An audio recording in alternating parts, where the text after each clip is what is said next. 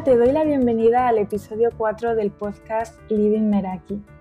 Primer episodio de este nuevo año en el que en mayor o menor medida todos tenemos en mente propósitos y metas que queremos cumplir. No sé si te ha pasado encontrarte pensando en querer mejorar en alguna habilidad. Por ejemplo, me gustaría mejorar mi comunicación, escribir mejor, aprender un nuevo idioma, hablar en público. Bueno, inserta aquí la habilidad en la que estés pensando en este momento. Pero mm, no sé por dónde empezar porque es algo como muy abstracto o no se me ocurre cómo llevarlo a la práctica o comprometerme con ello de verdad. Y al final acaba quedando en eso, en un deseo, en un me gustaría. A mí la verdad es que me ha pasado mm, muchísimas veces. La intención era buena, pero mm, por A o por B no lo llevaba a la práctica cuando se trataba de hacerlo de manera autodidacta. Me preguntaba, ¿cómo sé que estoy avanzando? ¿Cómo paso a la acción mm, de forma concreta? ¿Cómo voy a saber que estoy mejorando realmente en, en el desarrollo de estabilidad? Y tras prueba y error me di cuenta de que aprender una nueva habilidad, primero, pues requiere de mucho foco y determinación, y más aún cuando se trata de, hacerlo por libre. O sea, hacía muchos cursos, leía muchos libros, pero me daba la sensación de que daba vueltas en lo mismo o que estaba aprendiendo de forma como muy aleatoria y no exprimía del todo esa formación. Y a partir de ese momento, pues empecé a buscar maneras más organizadas de aterrizar todo lo que quería aprender y decidí crear un itinerario con, una estructura, como los programas educativos que encontramos en, en la universidad, pero hecho a medida para mí. Y estas navidades he aprovechado para crear mi plan de formación de 2020. Así que en el episodio de hoy quiero contarte con ejemplos una manera de, de crear tu propio plan de formación por si entre tus propósitos de este año está el aprender y desarrollar o mejorar las habilidades que quieras, midiendo tu progreso y pasando de lo abstracto a la práctica. Hoy en día el conocimiento está más a nuestro alcance que nunca. Con acceso a Internet podemos aprender de muchas maneras, leyendo un artículo, viendo un vídeo, escuchando un podcast, sin necesidad de salir de casa. Tenemos disponibles todo tipo de recursos para aprender aunque también estamos en una era de exceso de información, ya que se produce más contenido que tiempo tenemos para asimilarlo y eso también hace que tengamos que prestar más atención para separar lo que nos puede ser útil de lo que no. Y algunas de las ventajas comprobadas de aprender por nuestra cuenta de manera autodidacta son primero el propio autoconocimiento al entender que queremos aprender sobre determinadas áreas y saber para qué lo queremos. Nos permite pensar por nuestra cuenta, buscar recursos de forma activa sin esperar a que salga un curso de aquello que, queremos. Y también desarrollamos el pensamiento lateral, que es el pensamiento creativo y con el que desarrollamos ideas nuevas y nuevos puntos de vista. Y esto al final pues también nos permite abrir la mente y también nos ayuda a tomar decisiones más intencionales. A veces aparece un nuevo curso que nos interesa más o menos y por presión, ya sea por una oferta que vence en unos días o porque está disponible durante poco tiempo, acabamos comprándolo. ¿Te ha pasado comprar un curso online y no haberlo hecho o dejarlo a medias? Puede que te dejaras llevar en ese momento para comprarlo, pero realmente no era tu prioridad. Yo he caído en acumular cursos por si algún día era el momento más adecuado para hacerlos. Y ahora cuando compro un curso me pregunto si realmente me encaja en ese momento con lo que yo quiero aprender y tomo la decisión de manera más consciente. Cuando te formas de manera autodidacta, paralelamente desarrollas otras habilidades que te sirven en cualquier ámbito de tu vida, como la gestión del tiempo, porque, bueno, si te formas por tu cuenta vas a tener que, organizarte y administrar tu propio tiempo. La constancia, la determinación, la autoevaluación y también el compromiso personal. Tú eliges lo que quieres aprender, cuándo lo quieres aprender y cómo lo quieres aprender. Y al final el aprendizaje viene de una motivación personal de adquirir nuevos conocimientos y esto hace que tu mente esté más abierta a nuevas ideas.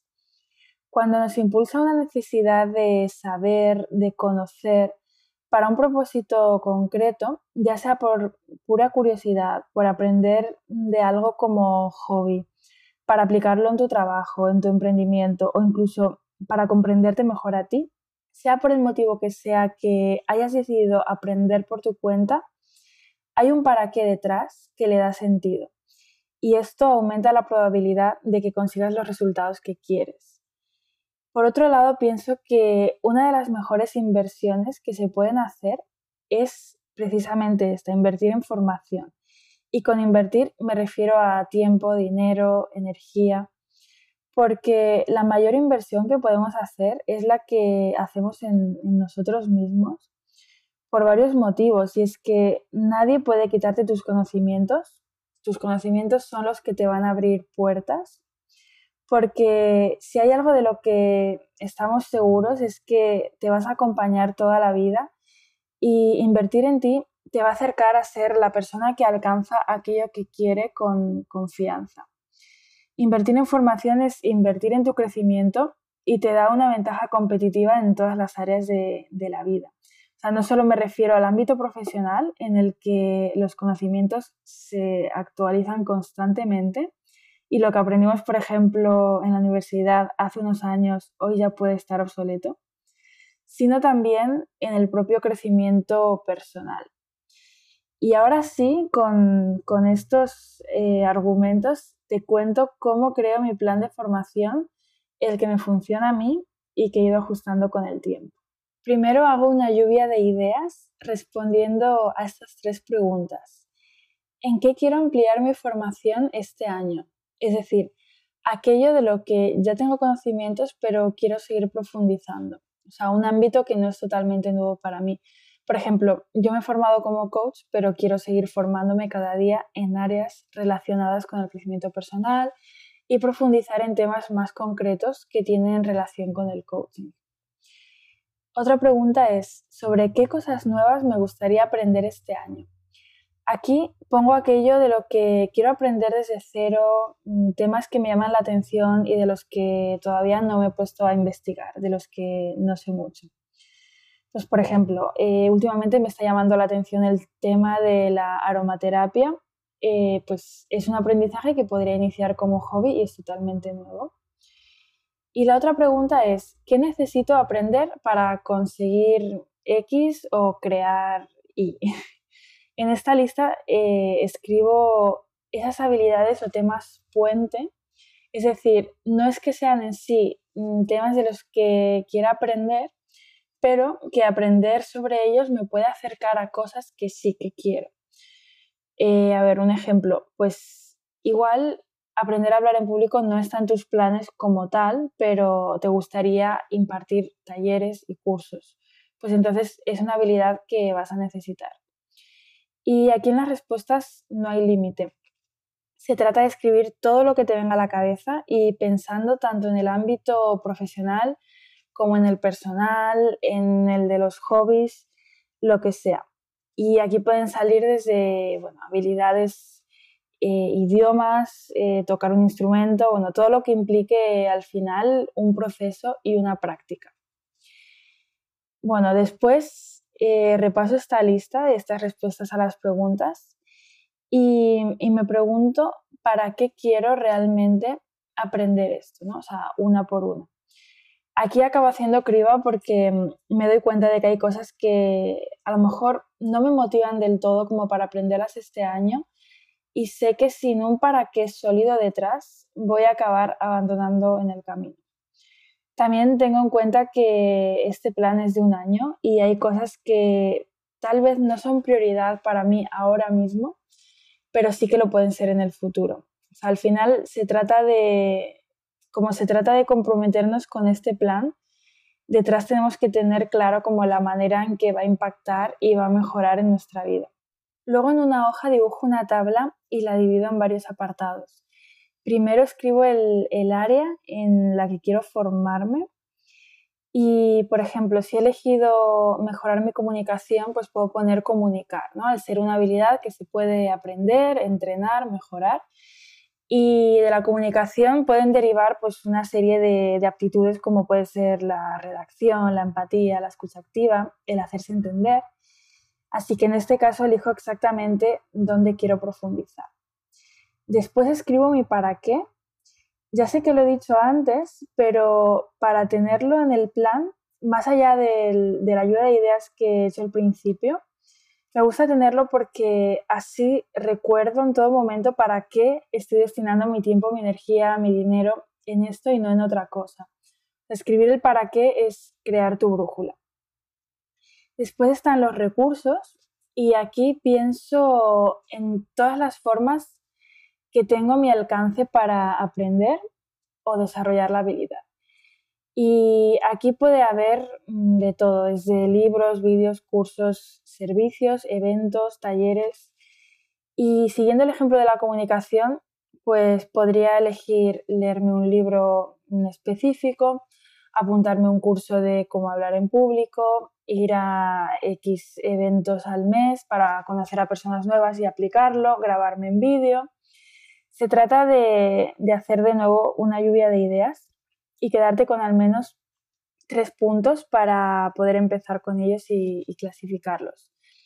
Y aquí te recomiendo que tengas en cuenta todos los formatos posibles desde libros, si tienes Kindle puedes descargar eh, previews de libros en Amazon o mirar el índice antes de comprarlo, incluso ir a una librería y, mirarlo allí, hacer búsquedas en, YouTube, en plataformas de podcast, mirar si existen membresías que reúnan temas similares de los que quieres aprender. Por ejemplo, una membresía especializada en marketing o otras que puedan abarcar varios temas como Skillshare, esas en inglés.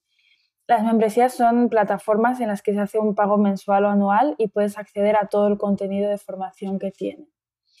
También puedes eh, rescatar cursos que en su día compraste y tengas olvidados, PDFs que tengas por ordenador, por si algún día plataformas como Coursera, Tutelus, edX, que esta es gratuita.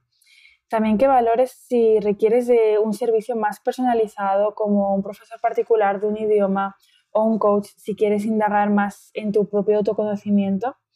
Y también eventos de formación, talleres presenciales en tu ciudad, que cada vez se organizan más eventos presenciales. Y bueno, dejaré en las notas del episodio todas estas fuentes. Y, bueno, también recuerda que los diferentes tipos de recursos son totalmente complementarios. Es decir, si tu lista de formación no es muy larga, pero quieres destinar tu año a dar grandes pasos en el desarrollo de una habilidad en concreto, tal vez eh, dos libros, un curso, eh, algunos vídeos, un evento presencial y un servicio, pues puedan ayudarte a elevar eso. Aquí hay que ser realistas también para que mm, haya coherencia entre el tiempo que vamos a destinar y lo que queremos aprender. Después está la medición y te recomiendo también definir como una forma de medir que has conseguido tu objetivo de formación. Igual que en la formación académica tenemos exámenes y demás, en este caso te propongo medir tus propios avances. Por ejemplo, una forma de medir que estás avanzando puede ser marcar en el calendario los días que estás dedicando, el tiempo que te habías propuesto a la formación, hasta que se convierta en un hábito. O si estás llevando una habilidad a la práctica, eh, pues en el caso de que te estés formando en oratoria, si pues vas a impartir tu propio taller, por ejemplo, aplicando lo que has aprendido. Resulta más motivador pensar en lo que vamos a poder aplicar con ese aprendizaje y saber que estamos en camino o lo hemos conseguido si marcamos esos hitos que nos lo muestren. E incluso marcarnos retos porque mm, a menudo el conocimiento se queda en lo abstracto y no sabemos muy bien qué hacer con él. Después está la práctica y aquí la idea es distribuir en el tiempo todo lo que quiero aprender.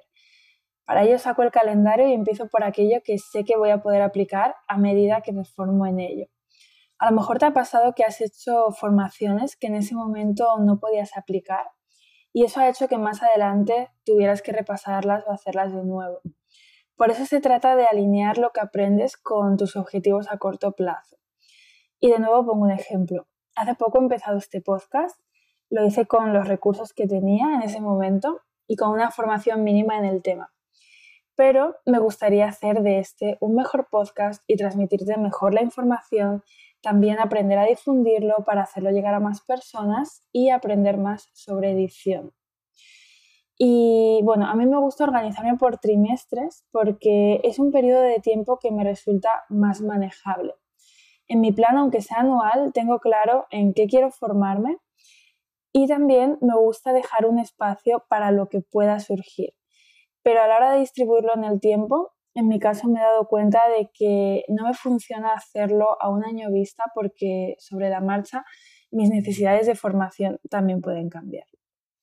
Así que de momento tengo aterrizado el plan para los tres primeros meses del año y una vez que tengo identificados los recursos con los que me voy a formar, que esto también es lo que me lleva más tiempo, los distribuyo en el calendario.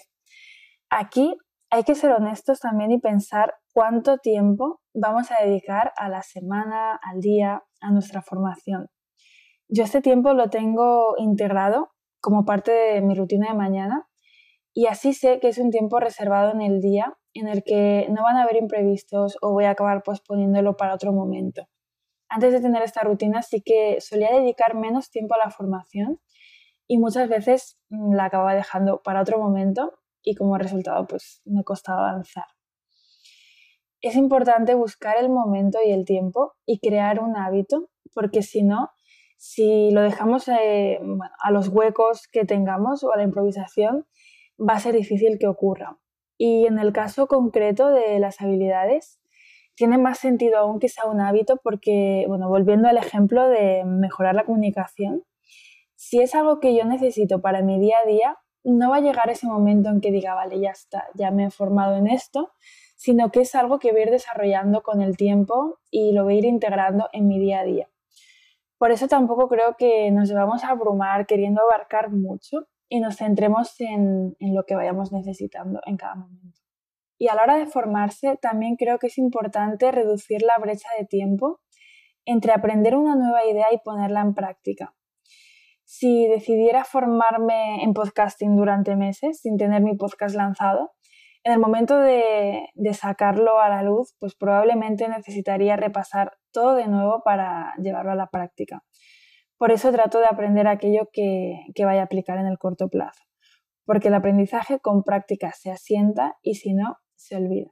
Y ya para terminar, voy con la propuesta práctica de este episodio. Si estás pensando en crear tu propio plan de formación, ya sea porque quieres aprender de nuevos temas, crecer profesionalmente, emprender, desarrollar habilidades, explorar nuevos conocimientos como hobby, he preparado una plantilla que puedes descargar para rellenarla que sintetiza de forma esquemática pues todo lo que te he contado en este episodio y te puede servir para crear tu propio plan. Y recuerda que lo que me funciona a mí no tiene por qué funcionarte a ti tal cual y tal vez puedas coger partes del episodio que te hayan inspirado para incluir en tu manera actual de formarte. Y hasta aquí el episodio de hoy. Si quieres, cuéntame por Instagram en lady.meraki o en los comentarios de la plataforma en la que estés escuchando el podcast. Si te formas de manera autodidacta, si tienes un plan de formación o si hay alguna idea de lo que has escuchado en este episodio que estés pensando en llevar a la práctica. Gracias por estar ahí y nos escuchamos en el próximo episodio. Hasta pronto.